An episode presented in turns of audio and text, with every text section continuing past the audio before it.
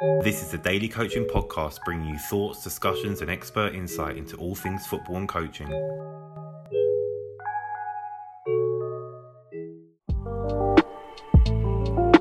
When you come through Wimbledon, especially growing up in and around London, it's, it's the best club to come through. You go from street football to professional football and for me, he was a he was a fantastic manager, Gerard Houllier. He was absolutely fantastic.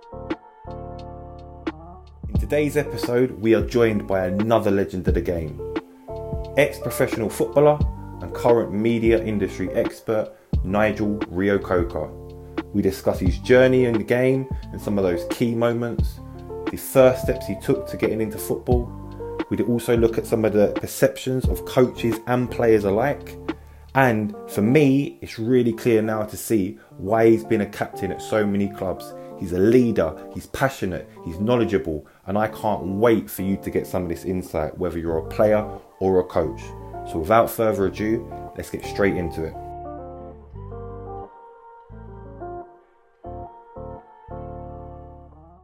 Everybody, and welcome to Daily Coaching. So, Daily Coaching are currently hosting a series where we're talking with current and ex professionals of the game. Um, and I'm absolutely delighted today to announce that we have a legend of the game joining us on this discussion. We have Nigel Reo-Coker. Uh, Nigel Reo-Coker has played for numerous teams along Wimbledon, Aston Villa, West Ham, um, and a few teams within the MLS as well. Um, so, first of all, Nigel, massive thank you for joining us here today um, and on this topic of conversation. Um, and Nigel, if you can, just start talking us off around how you kind of got involved within football um, and kind of bringing us up to what you're currently doing today.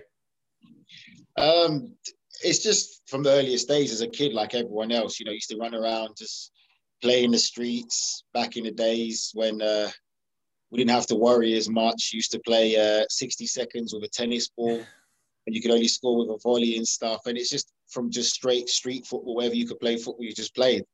Uh, just loved the game. Then I joined a local Sunday team, uh, and Athletic, which was good. And then obviously when you start getting more into it, you start to learn because at that time it was playing for a Sunday team. Then it would be representing the borough then the county, and then obviously maybe England schools. So when I was playing for Carshalton, I always wanted to represent the borough. Then I got to represent Croydon, then played for Surrey. And this was way before kind of academies were started. And there were some professional teams with obviously youth teams. And that was the, the dream was to join a professional team, you know, to be part of a professional team. And the funny thing that happened to me is um, I got scouted by Fulham when I was younger. And I remember my manager telling me, look, the Fulham scouts here spoke to the Fulham scout after the game, and then waiting for a phone call, so excited, thinking I'm going to go to Fulham training and finally be associated with a professional club at the time. Then I get a phone call from a Wimbledon scout who was at the game. So it completely took me off guard and ended up going to Wimbledon, started training with Wimbledon. And that all as well was actually, I got rejected by Crystal Palace before all of that occurred. So then I went to Wimbledon, um, best way to sum up Wimbledon from under 15s up is just it's for me it's it's the it's there's no better football club to come through. You know, obviously you're gonna have the likes of the Man U's, the Chelsea's, the Arsenal's with the history of those clubs and stuff like that. But when you come through Wimbledon, especially growing up in and around London, it's it's the best club to come through. You know, it it really had that family togetherness, hard work ethic, but one kind of brotherhood if that makes sense. So we came through the structure there. And it's just for me, again, I wouldn't change the world of coming through Wimbledon. Then you make it as a professional. You know, that's for me, the easy part is to make it as a professional.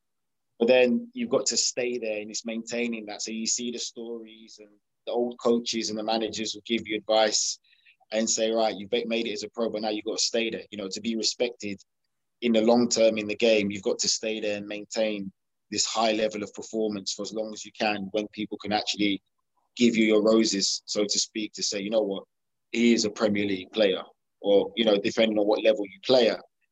Um, again, when you make it as a pro, there was a chance where I nearly, when Wimbledon went administration, I nearly went to Portsmouth. Well, I, I went, met Harry Redknapp, signed signed the contract and everything, thinking I'm going to be a Portsmouth player. And then the administrator at the time didn't have a clue who the young players were at the club and what was what. and I think someone told him about myself, and then he pulled the plug on that deal. So then I didn't go to Portsmouth, but then I got bought by West Ham. Obviously, had great years at West Ham. Left West Ham, went to uh, Aston Villa. Good time at Aston Villa as well. Um, and then from Aston Villa, it was difficult. I went did one year at Bolton, which was good. And then after that is when really football started to change and the dynamic changed of obviously free transfers and a lot of players playing. And it started to become so much of a numbers game. And then this whole silly belief that once you're 30 that you, can't, you've passed it. And it's all younger players that come through now. And then from then went to the MLS, had a bit of an adventure there, played for um, Vancouver Whitecaps, and then um, Chivas before they folded and they became the new LAFC, and I went to Montreal. And then from Montreal, I'll probably say the rest of it isn't really that important. It was just trying to still pursue a dream and play, but it never kind of featured. And then now I'm just more so doing more um, media and commentary work. More so, I've been doing a lot of uh, the Copa Libertadores. More so, I've been doing uh, coverage of the Copa Libertadores, which has been quite interesting. So you watch a different dynamic of football and you know how players from Latin America play the game and approach the game. But there's there's some great talent coming through Brazil and some of the teams I've seen. Nice. I, I think this is again one of the reasons I wanted to get you on here because you've had such a um, covered sort of career where, like you said, you've been at different teams, obviously playing over in America as well. Obviously, like you said, now you're doing the media work where you're looking at more of the South American teams. And I think it's important. I think a lot of people underestimate that experience of number one, playing in different environments, but also just watching the game in these different elements as well. Because, like you said, a lot of people don't put enough respect almost on, like you said, the South American League. Say, for example, they'll think you know, the Premier League and the league are the places to be, but like you said, there's talent coming through from America alone. I mean, you've seen in recent years, like your, you know, your Tyler Adams, your Alphonso Davies, um, and like you said, obviously there's a lot of talent over in South America as well. But um, just before we get into kind of your, um, you know, your professional career into sort of the, the men's teams and the first professional teams, um, when you come through the sort of like youth systems and also, like you said, coming from an area from Southeast London or South London, you know, there's a ray of talent there, and I think it's in a way we're kind of fortunate because I grew up in South London as well. And I say we're fortunate because it's such a cluster of teams there that yeah. you know you, you almost have a, a, few different opportunities. Whereas, like you said, say for example in Manchester, there's only a few. But how was that coming through? Was there quite a lot of competition for places in these academies? And you know, did you have to kind of compete with other people to get in there? There, there was competition, but still at the time, football wasn't really seen as a good long-term profession. Still, yeah. in our generation of our time, you know, I've come from an African background, so the only way I was allowed to play football was keeping up my schoolwork. Okay. And I know my mum would have rather me be a doctor, or a lawyer, an accountant than a footballer. Yeah. But when we were coming through this, there wasn't the, the amount of numbers of kids playing football as there is now yeah. in the academies, and obviously population growth plays a part. So everyone was kind of aware of the talented kids because there wasn't that many playing. So everyone knew that the, the, kids who were, we knew about kids from Liverpool and Manchester. We were based in London because the few were talented or the names everyone was talking about to be the next superstars, everyone kind of knew. Yeah. So it was competitive in a way where the managers and the coaches made it competitive. And, you know, they'll drop little gems of one of the famous quotes for one of our coaches, uh, Carlton Fairweather, was he's not paying your mortgage, which basically means yes, you're together as friends in, but you're still competing for that one contract. You know, you get told in the dressing room, out of all of you here, and that could be how many of us, maybe 15, 20 something us in the dressing room. Out of all of you here, you'd be lucky if three of you make it to have a long-term career. And that was just the reality of it, of the competitive nature, but they were very realistic with it and um, in a good way. Yeah, of course. I, I think it's interesting because even from the start, where you mentioned about like you know playing like your, your sixty second games and you know playing games like Wembley as well, where literally you know there's no rules, there's no bibs. It doesn't look like you know a typical session or whatever. You just go along with a ball anywhere, not even to a park. You know, it could be on a street corner, anywhere it is, and you just love playing the game. It's so much fun. But then, not that you lose the enjoyment of it, because obviously we love playing football, but it changes, doesn't it? The dynamic, because like you said, obviously, then you go into like, say, for example, an academy where you know you've just come from an environment of like, say, Sunday league where you're playing with friends and you're enjoying it. then it's almost like, oh, there's a bit of pressure here. I could potentially become a footballer when you're in these academies. And then you get to that like first team level. How, how does that change and how do you have to deal with that as a, as a, as a player?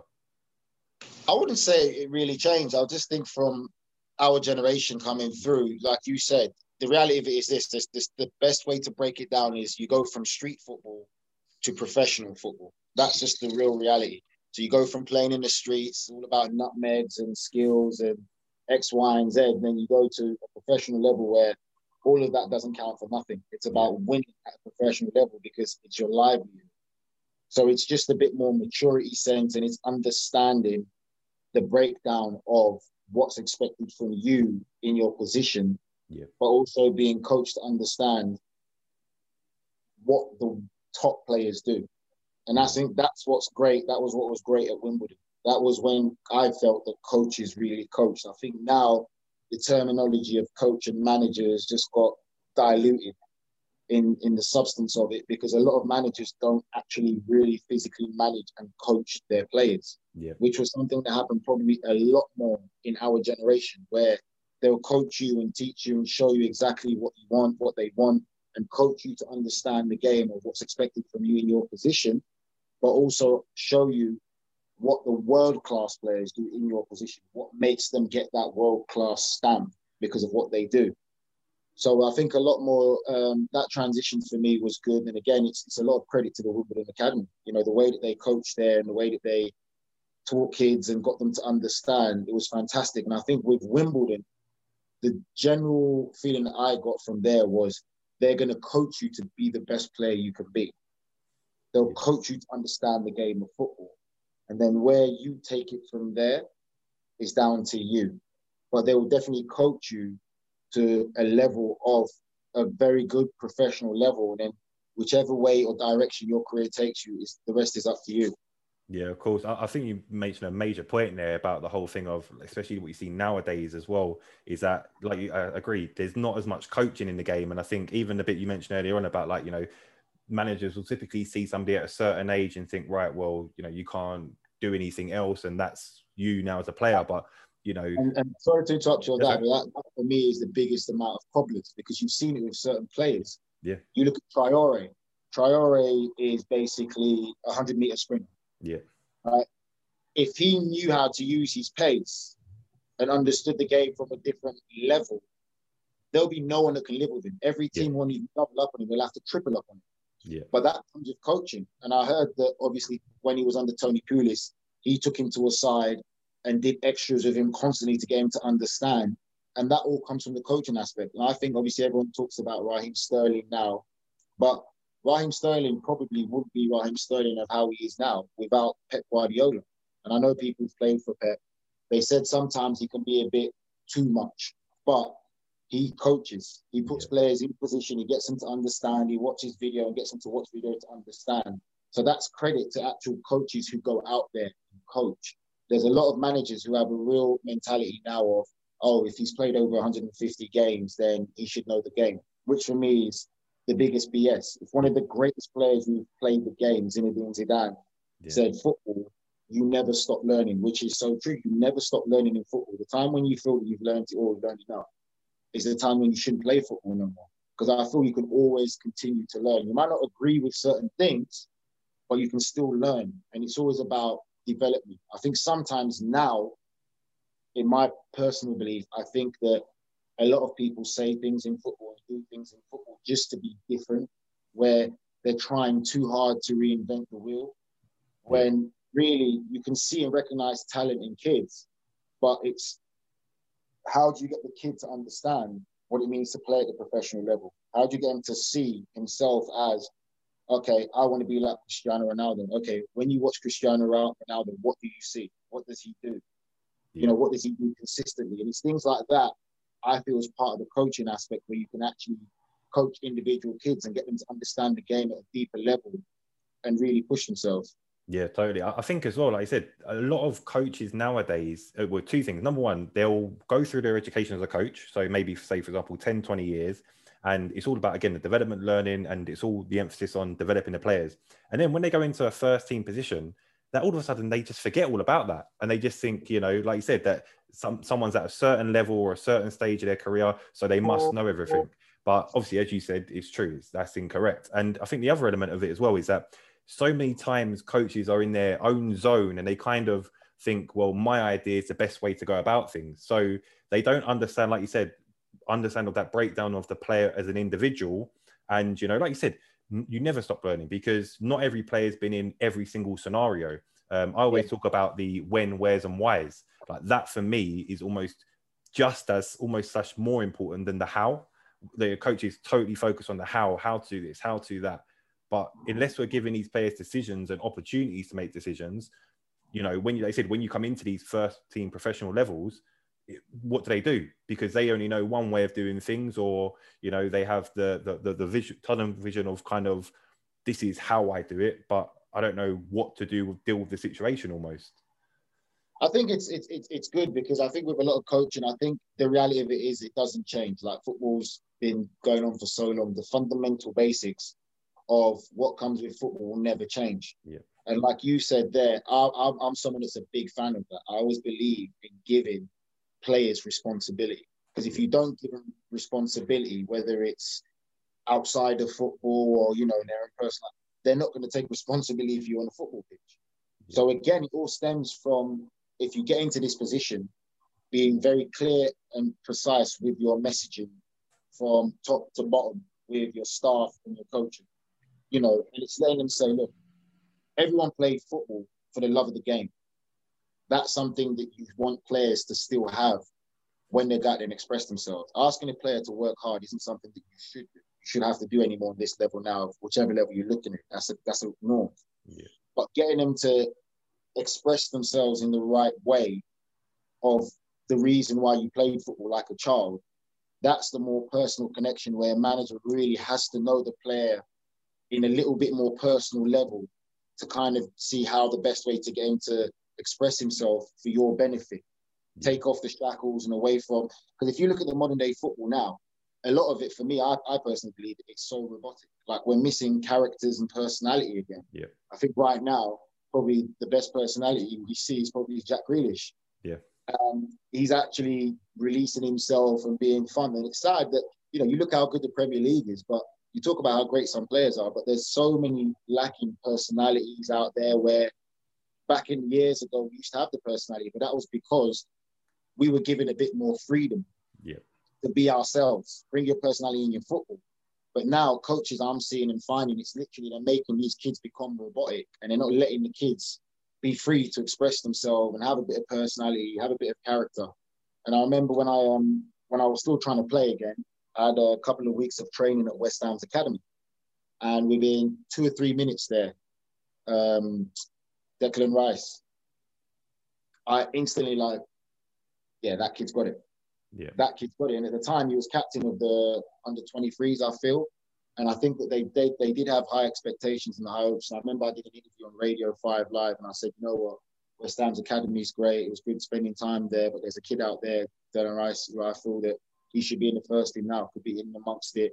He's got everything about him. Like he had that personality. He wasn't scared. He was very polite with me. Told me members used to watch me from the stands and stuff like that, and you know, calling me a legend and this and that. And now look at the kid. But it's because he's got that personality, and I think that's something that coaches should be able to identify, which I'm sure they do, but should be more vocal in pushing him forward into that first team environment. So I think after I did the interview and stuff, maybe two weeks later, whatever it is, he made his first team debut, and now look at him go. You yeah. know, but it's again, it's it's more nurturing that personality, nurturing the kids to have a personality and not be shy to express themselves on a football pitch. I think that's what's lacking a lot in, in the modern day coaching.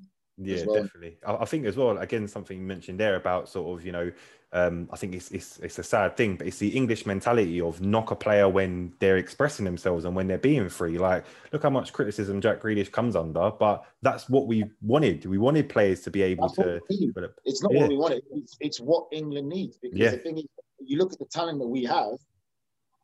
It's not rocket science. Even with Manchester City, with all the talent that they've got, you can nullify teams like that because yeah. now they're so robotic.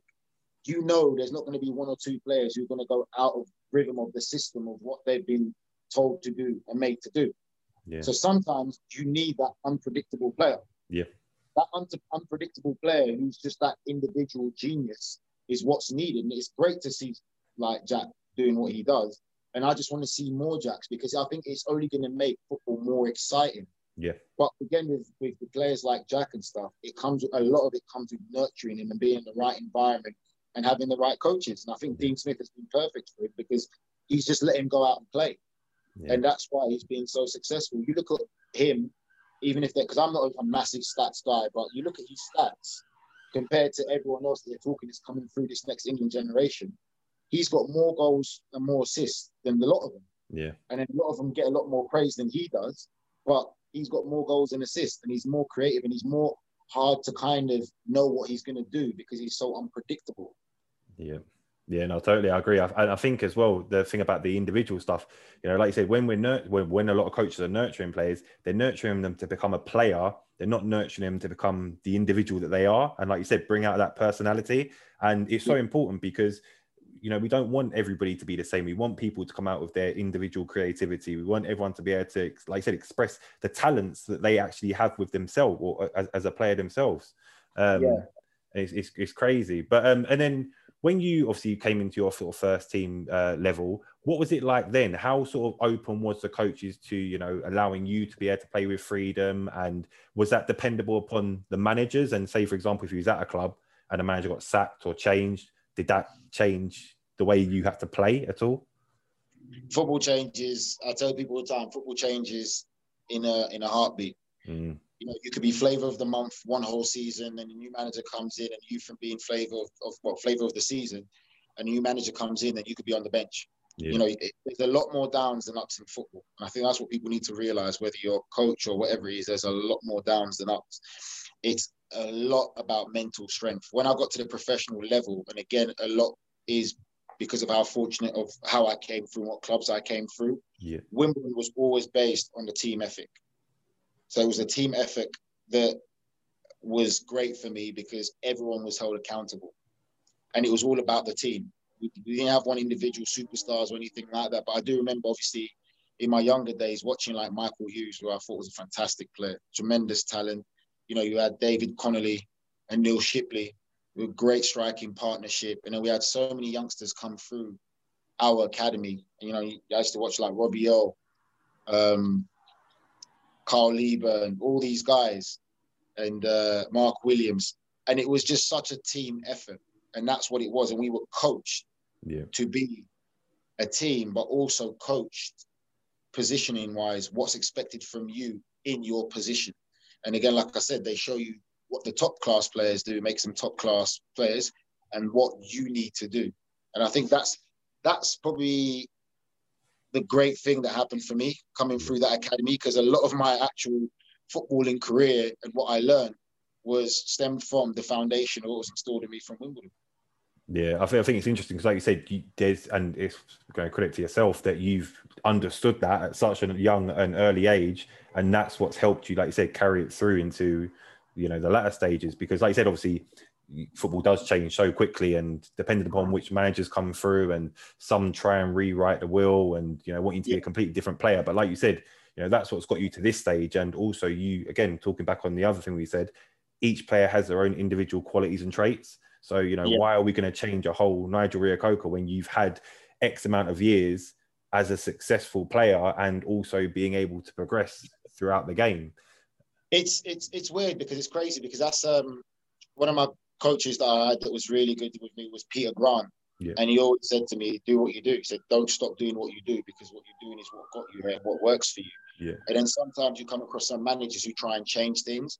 And again, we came across the managing period where instead of having one specific position, managers now wanted you to be very versatile and play in different positions. So if you studied it for so long, it's a problem. It's, yeah. it, it, it's a problem because a lot of players are not that versatile. But when we were coming, what my time at Aston Villa was when teams started to change. We went from the whole box to box midfielders to be now specifically either you're an attacking midfielder or defensive minded midfielder. So the game changed in that sense. And even now, I still in a disagreement with it because I feel if you can play centre midfield, you should be able to do box to box. It shouldn't be just yeah. specific. Sit there and just win the ball back and give it simple. Like it's it's for me, I feel that a half decent athlete and a half decent intelligent footballer could do that in most Premier League teams because it's just that easy now. Yeah. Um, uh, with the um, coaching aspect of it, I feel that from the young age, again, as much as, like I said, coming through Wimbledon was fantastic for me, I was also a student of the game. So I used to ring my coach after every game on the weekend, ask him how I did. What does he think I can improve on? What does he think I need to do? And that was every game from the age of like 15, 14, I was doing that before YT. Yeah. So I was always a student of the game. And even when they'll be doing coaching sessions, I'll be listening and looking and learning where I was playing centre midfield, but I knew once the right back had the ball, I knew what his first look for his pass was, what his pass, what, what his first option, second, and third options for passes were and would be. Yeah. So I could play off, right, if he picks two or three, then I can plan my run off which one he picks and, and I can see. So I was studying the game while still playing the game. And that's Yeah. something I feel that coaches can kind of also get kids to understand. And again, it's, it's it's it's effort. It's a lot more. But I think coaching now becomes a bit too generalized, which is part of the problem. Yeah, no, I agree with you. And I think the important part there you mentioned about like, being a student of the game and also the element of understanding, not necessarily if you was in those positions, but understanding what other players may be thinking. Not only is that going to benefit you for your team, but it's also going to benefit you for analysing the opposition as well. And I can imagine, especially in what you're doing now with the, the media type stuff, again, you're getting a whole nother insight of, you know, being able to see what's going on and almost predicting what may happen or, you know, analysing why they're doing things. It's, it's, it's funny because it, it- it's it's really it, it's again it's about it's slightly going deeper because a lot of footballers could probably give you the general gist of the game. Yeah. But when you watch some of these games, I think what games did I do not too long ago. I did a game recently, and I can't remember what game was it. Ah, it was International versus I can't remember what team. I think it was Palm- Palmeiras, two Yeah. Brazilian teams. International were playing great, and then as the game went on, I'm seeing them missing so many chances. So I said, when you've been, I've been in these type of games before. You're playing against a team, you could be getting absolutely destroyed, and then they go two one on ones, and you think, right, you're going to go one 0 down. Keeper saves it or he misses it, and you're like, how are we still in this game? 20 minutes in, and we're getting battered. We should be like four 0 down by now.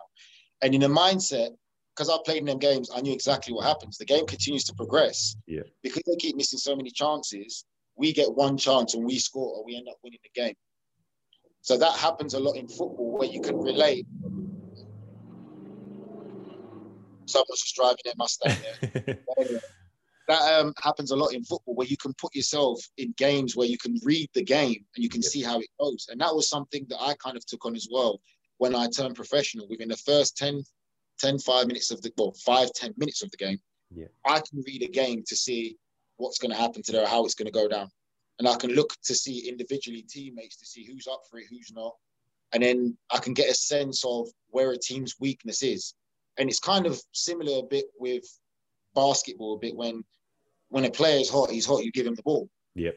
And you can take that same concept as a, in football if you're on the pitch, but you have to have, it's very few players who probably do that, where if you see a winger's having a great time on the left hand side, but then you're getting it and going to the right, it makes no sense. Yeah. So you could say, like, give me that ball, let's give it to him, go on. And you give him encouragement and he just keeps destroying the fullback. It's only beneficial for you. So it's a bit of a game of chess.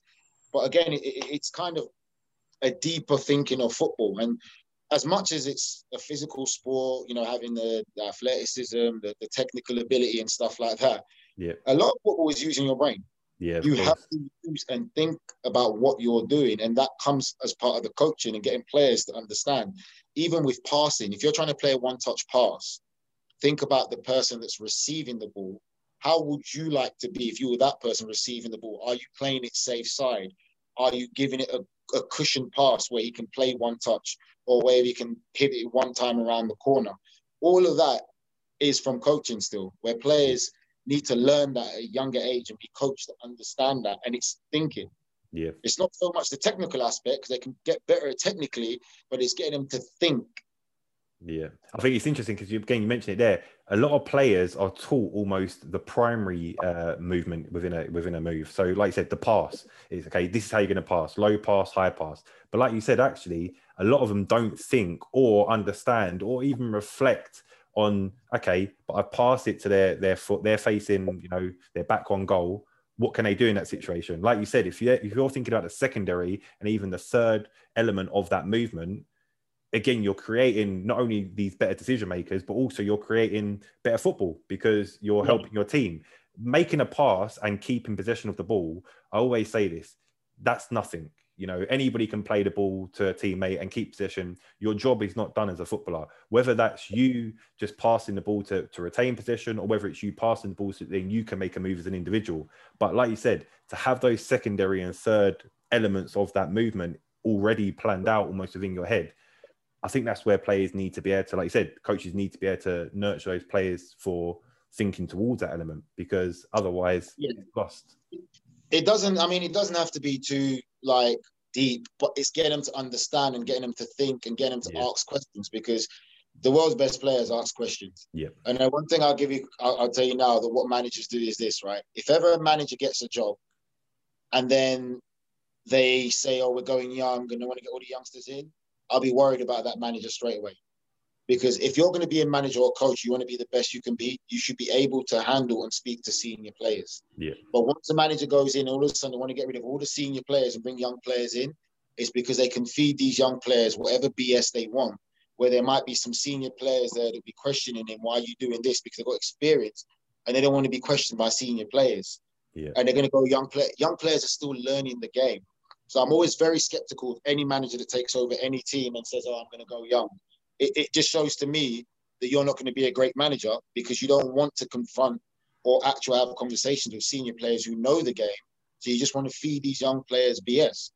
But like you said, it's about thinking about the game and it's getting the players to understand and telling them, right, we pass the ball there because it's safe side, it's away from the defender and it gives the striker, if he's already had a look over his shoulder and you've passed it there, and he can see the defender coming towards him, because it's already on the safe side, he might be able just to use outside hook with his body and his movement and turn out there. So it's getting the players to think. And then even just a simple of, oh, if you're playing around the edge of the box and a striker, you want a striker to do a one-touch setback, again, it's how much pace you put on that ball. Yeah. Put a little bit, not too much pace on it, but he can go to his safe side and then maybe he might just set you one touch and then take two steps sideways, sideways, where you might be able to slide him again, slide where he might be able to slide you back again to go in against the defender straight away. So it's all those type of things, getting young players to think about the game and the reasons why they're doing it.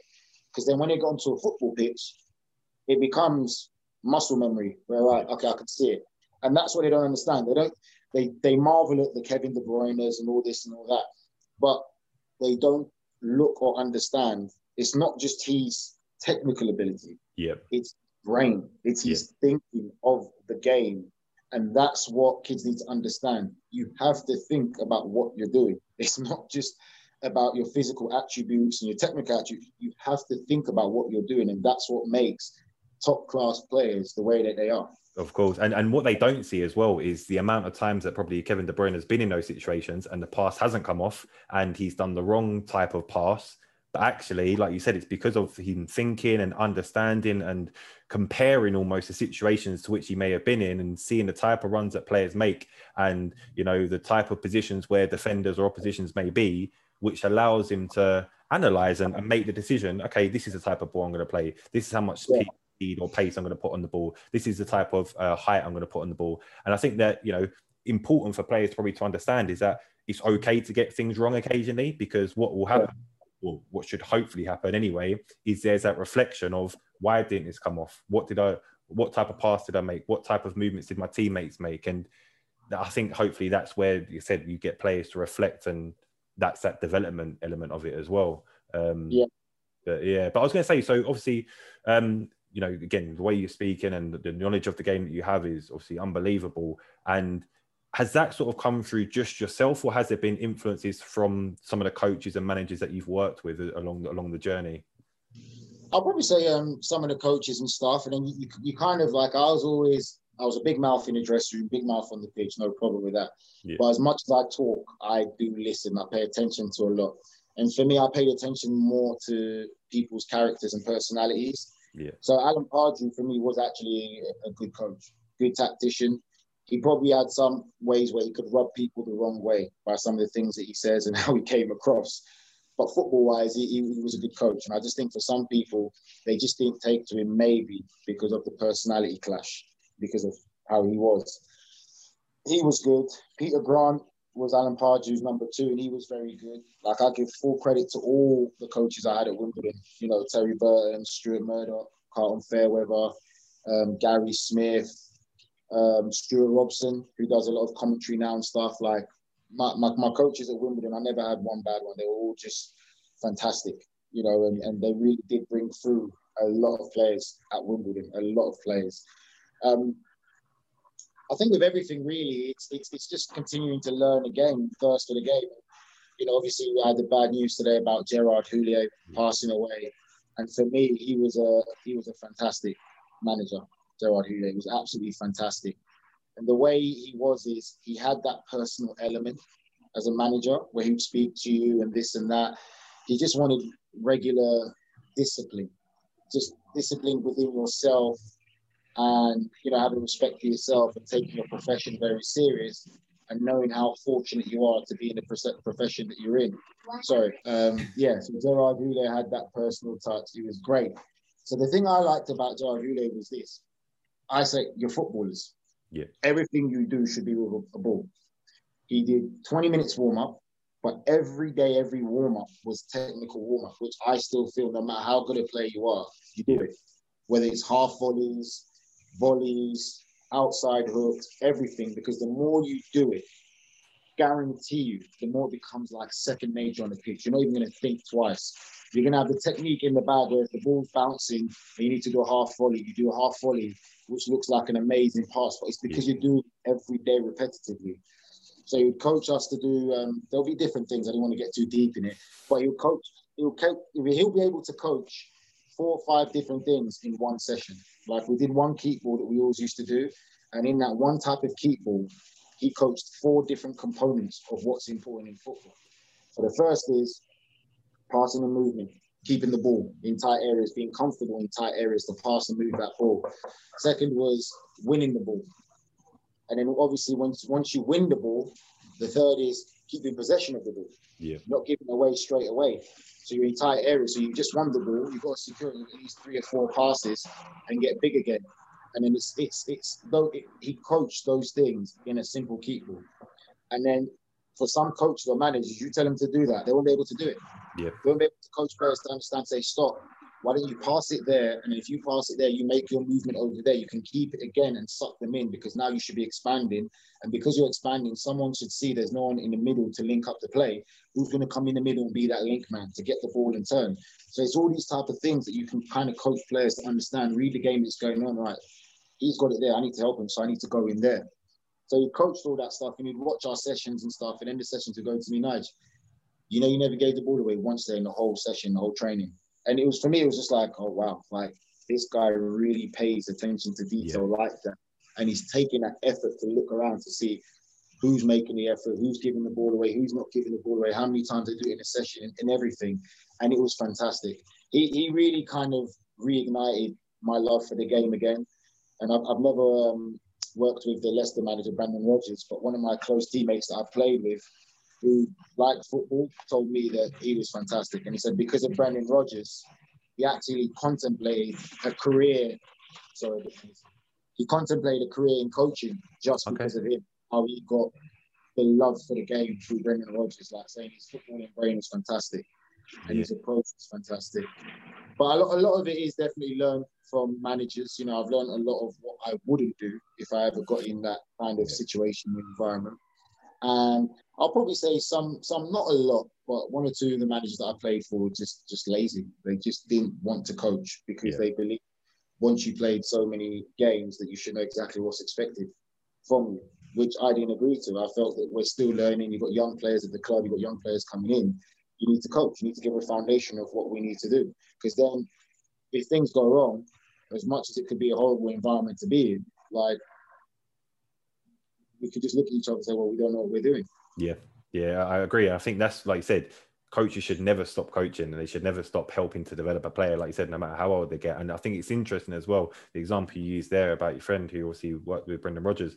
I almost say to coaches when I'm mentoring them that I think that coaches are kind of, well, if they're doing a good job at coaching, they're almost helping to develop the next crop of coaches when they're coaching their players. Because if you're yeah. giving players the gate, the, the, well, the technical understanding, but then also the game understanding as well, like you said, you know, just listening to you and like I said, the knowledge that you have of the game, that's what you want your players to have because you know we don't just want them to be like I said earlier on just technical we also want them to have that understanding of where when and why and I think that yes. you know sometimes that gets lost because, like you said, coaches or managers or whatever terminology you want to give them, head coaches, they do. They sometimes become lazy because they kind of just get into that motion of, well, I'm just working with my players, and they see the group as a whole. Where, like you said, the example with Gerard Houllier, well, actually he singled out your performance, but like you know what you've been able to do in that training session, and that is what coaches should be able to do. They should be able to reflect and observe 30 people moving around but be able to highlight what's going on with each individual rather than just the group it's, stuff. It's, it's, it's, in a way it's it's paying attention to detail. Yeah and that's what you're supposed to do. You, you got to pay attention to detail because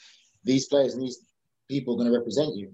And to a certain degree uh, like you said i think the problem with football now is football's become so fashionable now there are a lot of these coaches and stuff are just happy to have an affiliation or association yeah. with a club so they can walk around with their, their club badge on that they're in this football club. And it's like okay, but you have no idea about coaching, and it's it, it, it's really about that individualism as well. You can't you can generalize to a certain bit, but you've got to be individual and seeing what's what and what players. Every, not every player is the same. Yeah, players are stimulated by different things, and it's about spending that little effort and that time with this player to get him to understand what's what, what you need to work on, what you can get, do better at, what top class players do if you want to be in that bracket, what proven Premier League players do if you want to be in that bracket, and getting them to break down and understand the game. And even if you say to some coaches now, most coaches go through your entire team, if you're playing a 4 4 2, explain to your strikers what you want from them in a game, what they need to do in a game to classify them having a good game. Yeah. Not just say, oh, score goals yeah. No, like it's it, it's more than just scoring goals. You know, you got to defend from the front, make it hard for the, the centre backs to bring the ball out, running down the channels, holding up play. Like if the ball comes up to you, it has to stick. You know, unless you're under severe pressure, you can be forgiven for that. In the first half, as a striker, you've got to have at least four attempts on goal, and they all have to be on target in both halves. You know, you got that. So it's breaking down the game a real specific level where a kid can take it on board. Okay, these are what I need to do. These are my check marks to make sure I have a good game. It doesn't matter what formation you're coming across or who you're playing against. The things don't change. Like even in midfield, centre midfield, it will be second balls. How many second balls do you win? And these are the days of playing box to box. Will be how many second balls do you win? How many balls get playing easily into the striker that you don't cut off? How many times do you break up play? How many times do you make the opposition box? How many shots did you have in the first half? Yeah, and, and then when you cross the ball from a wide area, like Steven Gerrard used to do when he was cut back, did you beat the first man? So you can put specific points. How many runs in behind the striker did you make? Third man runs in the first half, even if you don't get the ball. But people who scout, people who know the game at the highest level, can see all of that and yeah. recognize with that. And that's the difference. I don't think a lot of these coaches could go through their team formation and break it down to every kid to say, right, this is what you need to do every game to make sure to, to, to say to me that you've had a good game. You know, it's set for fullbacks. How many times you overlap the, the wide man? Yeah. Regardless if you get the ball or not, how many times you overlap in the first half? How many crosses did you get in? How many of your crosses beat the first man? How many pullbacks did you do? How many good decisions? Like it's just simple things like that. Yeah. And these kids understand now at a higher level by just having bullet points. Yeah, yeah, I agree. I, I think it's interesting as well because I often say as well, again because there's so much coach education that's come about now you know coaches need to be careful because you know there could be a player who's about 10 years old and they're almost more knowledgeable than the coach that's coaching them because of the elements that they've been exposed to and experienced through different people's uh, knowledge understanding and just through their own experience of playing and like you said I think what coaches often neglect and doing is just actually spending time to do things. Like I spoke to occasional uh, some some players in in past discussions, and they said like they often see it, especially at the higher level, just how much detail goes into coaching and how important that detail is as well. Because like you just said, you know, when you break it down like that, if they spend the time, it's not that hard. You know, a lot of them they look at the whole team or units potentially, and they'll go right. This is what I want defenders to do. But like you said, a fullback's position is completely different to a centre back's position. Yeah, um, exactly. When you're in possession and when you're out of position as well. Like again, they just put you know the defenders okay out of position. No, what about when defenders are when your team's in possession? Defenders, fullbacks, what do you need to do? Especially in this modern game as well. We're seeing a lot of say for example the Liverpool how effective Andy Robertson and Trent Alexander Arnold are, but they're defenders, but yeah. in so it, it's true. There needs to be a breakdown of I called it roles and responsibilities of players, and you know it almost gives, like you said there, a little checklist of players' reflection and self-assessment of have I been successful within this game? Have I been successful when my team's in possession, out of possession? And you, I think you mentioned a little while ago what coaches often neglect sometimes as well: transition. You know, we speak so much about attacking, defending, but that transition of, like you said, the change. Okay, our teams in this shape when we're in possession oh, we lost the ball now. What happens now? What's our roles and responsibilities? Exactly. Yeah. Where and, and and again, a lot of the of what you said there as well is the biggest thing defensively in that as well is what a lot of teams struggle with is seeing the danger. Yep. So many players don't recognize right now, right, they're breaking on us now. Where's the danger? What's the danger? Who's running with the ball? How good a passer is he? Who's making maybe a running behind? What is it? So if you know someone running the ball that's not that great, you know you could take the risk and close him down because he probably crumble under pressure. Yeah. But if you know someone's going to make the pass, your best bet is sticking with the runner, following this runner, making sure it's difficult for him when he receives the ball. Recognizing danger is something a lot of players don't do or not capable of doing or seeing now in the yeah. modern game. The best probably for me is, is Kante at Chelsea. He's probably the best player who actually recognizes and sees danger. It's not just his high energy and technical ability. It's he reads the game and sees danger. That's the. It's not. It's not just by luck he does it. It's not like no, no disrespect because he was a legend as well. It's not like Gattuso. Yeah. Like how he was, but Kante really recognizes and sees danger, like Makelele. Yeah. He didn't have to run around all over the place, but he saw the danger, saw where the pass would go, and and again, that's part of that educating these kids to think about the game. It's seeing danger, and that comes with coaching. You can do simple yeah. sessions, whether it's attack v defense, and you can get defenders to understand where's the danger. You know, if you're playing a game, if this is Ronaldo that's running at you, what are you going to do? Where's the danger? You know, how can you nullify the danger or whatever it is? Sometimes you just have to be honest and say, well, you know what, put your hands up. That's an amazing goal. There's nothing you can do about it. Yeah. But it's it's that aspect as well of educating it. And it, it's amazing the deeper you get into this conversation and everything, because you realize also when you come across different players from different cultural backgrounds and countries, their approach to football is completely different and the mindset and everything. Just to break that down quickly, during the Copa Libertadores, the big difference between the Copa, well, South Latin American football and European football is discipline. Yep.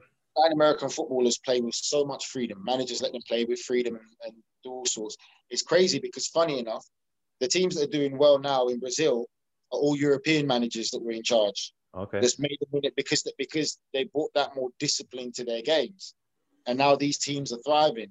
But that is the biggest difference where these players still got there and express themselves. I said the only difference when Latin American players come to Europe is is they learn a bit more disciplined environment. They learn that they can't get away with what they were doing back home in Europe because if you don't do what the manager tells you, if you don't fit in a team structure, you're not going to play. Yeah. Unless you're like a Neymar. So that's that's all kind of understanding that concept as well. And then, you know, there's certain words and, and, and things that are used yeah. that might offend some foreign players where you've got to be careful because it's it's a different culture. So there's there is a lot that goes into it.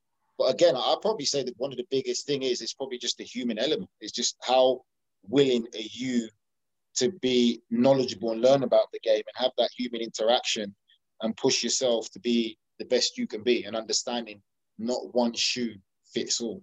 Yeah, of course. I, I, sometimes say as well to parents mainly, but like you know when they're talking about they want their child, their son or their daughter to but basically you know progressive in the game. I sometimes say, listen, there is no magic answer, but it's almost a mixture of talent, motivation, and opportunity. You know, the talent potentially you can see from as an individual, and you reflect on it and go, that person's got talent or could be a good player. But the motivation and opportunity, motivation obviously comes from within, and like you said, it's that motivation of wanting more. And you know, like I said at the beginning, you mentioned it, being consistent, you know, not just thinking I've got there. Now, what do I need to do and how do I continue and keep the position that yeah. I'm in? But then also as well the opportunity. So, like you said, some of these players from South America who might come over to Europe, you know, they're getting the opportunity. So they're almost more hungry than some of the potential players who are currently in Europe and may think, well, I'm fine. I've got a position where I am, and maybe don't take the opportunity. Like for yourself, for example, where you've gone and taken the opportunity to go abroad and play as well. You know, it's credit because you know you take the opportunities. Number one, you become a better understander, and and uh, more learning goes in from the game element of it. But then also as well, you're having to almost adapt yourself and understand, like you said, almost what's the culture like in America, and you know what knowledge do they have, and how do I bring my experiences and mix that in with their knowledge and their understanding and what they want to bring out of it almost. So yeah, it's different. Like us, it, it can be frustrating because, like I said, I was always a student of the game. I took yeah. it very serious, and then you come to certain places, and it's it's just it's it's mind boggling. Sometimes you have to get the balance right and just you know just do your, your yoga pose and just say I'm just count to ten, just relax because again over here it, it's it's like I said, football's become so fashionable now. Yeah. So a lot of people just want to be associated with the club, but when it comes to the football knowledge and the direction, they actually haven't got a clue. It's just BS. You know, a lot of coaches, they get their coaching badges and they coach like a book tells you. Life doesn't have a book where you can look into it. Like you don't know what life's going to throw at you. You've got to be able to, to coach. As long as you make sense, that should be the biggest thing and have your own ideas. The yeah. coaching badges just give you a foundation of basic things that's needed. You should be free to be, every, there's more than one way to win a football match. So it's how you want to pursue the game to what you believe is right. You look at now currently, like everyone, Arsenal now, Arteta. I'm sure Arteta is heavily influenced by Pep. Yep. That's Pep's ideas. You yep. can't be Pep. Yep. So you have to be yourself and bring your own ideas and principle.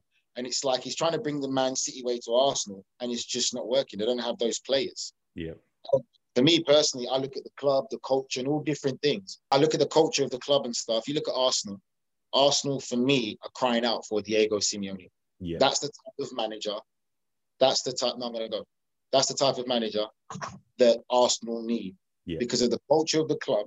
And you look at when Arsenal had success. Yes, they played football, but they had some real dirty characters. Tony Adams, Keown, Lauren, Thierry Henry, Vieira, Overmars, Bergkamp, as, as technically gifted as but Dennis Bergkamp was, he was a dirty player. You rub him the wrong way. He had that fight in him. Arsenal been lacking that for so many years. Of course. And again, it just goes to like I said about you've kind of it's it's how you just look at the game. You know, it's not just simple. The foundations will never change, but you've also got to be thinking about different things of, of kind of what's going on, the club, the culture, the fans, and kind of what's needed and what brought them success to where they're at now. And um, over here, like I said, it was an eye opener. You know, I'm, I'm sitting there, you'd be watching Premier League games before our game. And for me, I wasn't kind of a fan of that. I think you need to concentrate on your own game. And then you'd be telling some of the coaching staff and the, the physios and stuff what you used to do in England, but they'll be trying to tell you yeah. what they're doing here. But yet they're sitting there marveling at the Premier League, and you're sitting there like, I was playing in there at 20 years old. I'm telling you how it happened. You guys have got no experience of ever going over there, but you're telling me everything that you're doing here is right now. And it's it's just so and that's why for me it's sad to say America itself and like North America, wherever it is, have not produced yeah. world class players or high level class players or even managers because they're just so programmed to do bookwork and lack already. that real connection of understanding the game at a deeper level and talking to players and developing players. And they're just so happy to be part of a club with their badge and you know, living in the suburbs, and it's it's it's, it's absolute BS. Yeah, they were trying to tell me what I've been doing for most of my career and trying to reinvent me where they've never been there, but they've heard seminars and spoken to people who work there, and I'm like, you sit there and watch what I was doing at 20 years old, but then yet you're trying to tell me something different. And it's and that's why they don't produce top class players. And a lot of the players that are coming from or in that American realm now, they're all produced in Europe. Yeah, of course. Alphonso Davies is not really a product of Canadian football. He's Canadian, but he's not their product. Yeah. Everything's in Europe. Yeah, no, of course. No, listen, I think, like I said, it's been a fascinating, fascinating insight. And I think I agree. I think, you know, coaches just need to have that bigger mindset of having their own identity. But listen, Nigel, I won't take up any more of your time. Um, I know you're busy.